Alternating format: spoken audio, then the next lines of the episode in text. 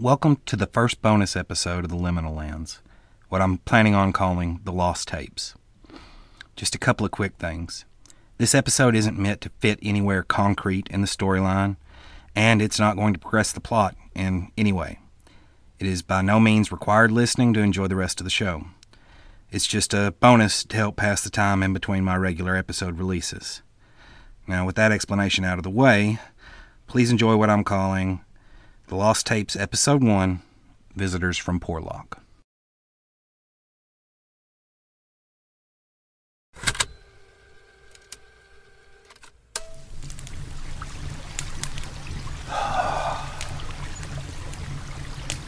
You know, this is the first time I've almost felt relaxed in a while.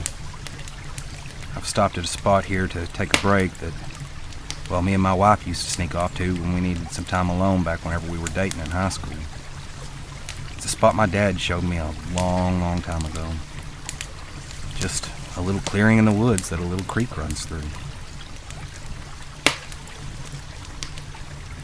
Somehow, it makes me feel closer to him. Like, if I just knew how, I could get up from here and go home to find him waiting for me.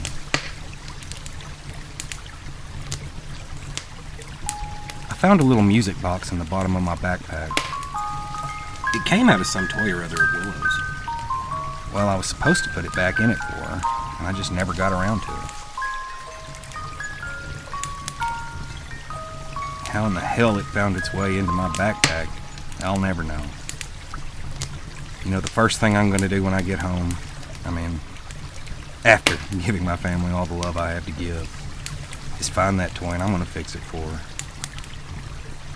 It seems almost pointless to me, or at least it did at the time, but it was important to her, so by God it's going to be important to me.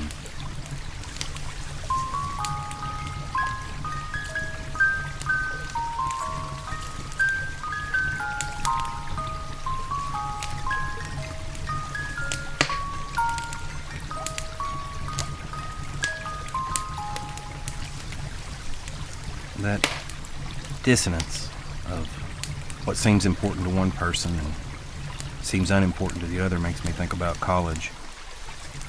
I took a few literature classes in college, everyone had to, and I had this professor who made us memorize a bunch of poems throughout the year.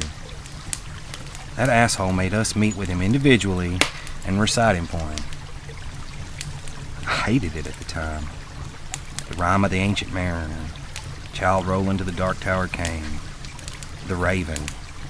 I honestly didn't see any point in memorizing them when it's literally only a matter of seconds to look them up. Back then, he swore we would thank him one day. And while I'm not that far yet, I will say I don't hate him as much right now as I did at the time. And the one he made us memorize that I keep thinking of, the one my mind keeps running back to lately, is Kubla Khan, or A Vision in a Dream, a Fragment, by Samuel Taylor Coleridge. Because everything that's been going on lately certainly has a almost dreamlike feel to it. In Xanadu did Kubla Khan, a stately pleasure dome decree, where Alph the sacred river ran, through caverns measureless to man down to a sunless sea.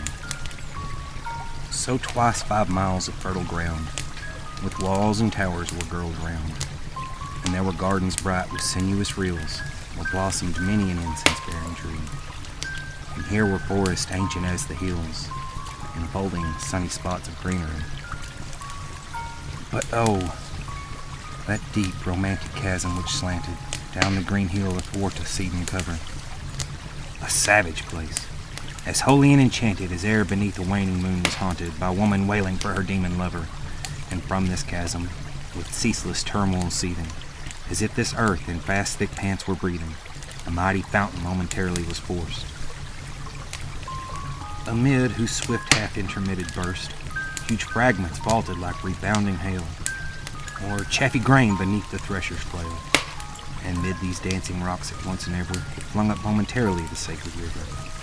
5 miles meandering with a mazy motion, through wood and dale the sacred river ran, then reached the caverns measureless to man, and sank in tumult to the lifeless ocean.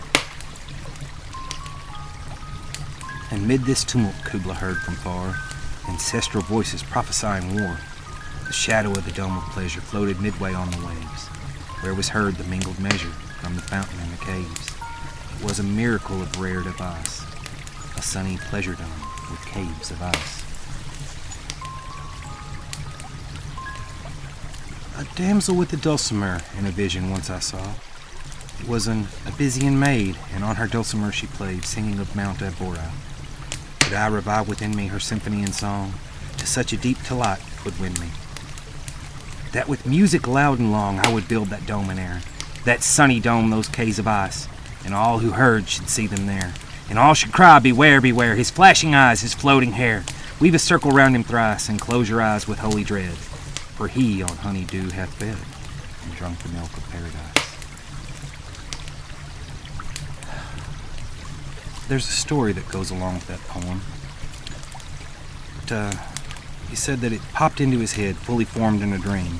But he lost the rest of the poem when a man from Porlock knocked on his door, interrupting him while he was in the middle of writing it. This person from Porlock might or might not be an invention of Coleridge's, created out of whole cloth.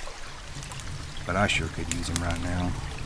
Someone knocking on my door, someone interrupting me, pulling me away from Xanadu, from this weird dream world. Come on, visitor from Porlock, knock!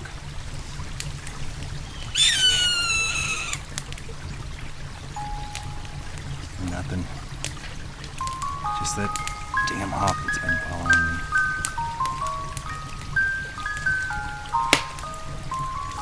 me. Oh well, didn't expect anything else.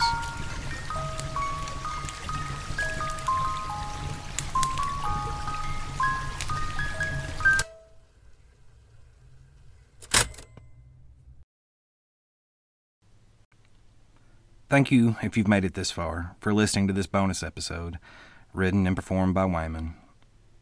The poem recited within is Kubla Khan, or A Vision in a Dream, a Fragment, by Samuel Taylor Coleridge.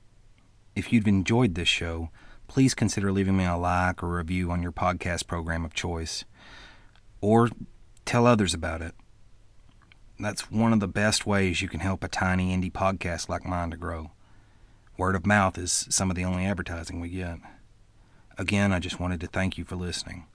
And please check the show notes for the various ways you can contact me or interact with me, including Twitter, my email, or joining my Discord server. So, until next week, this is me saying, I really need to come up with a cool signing off catchphrase. Oh, wait, shoot, one last thing. I've been listening to the Moon Crown pod this week. You should give it a try.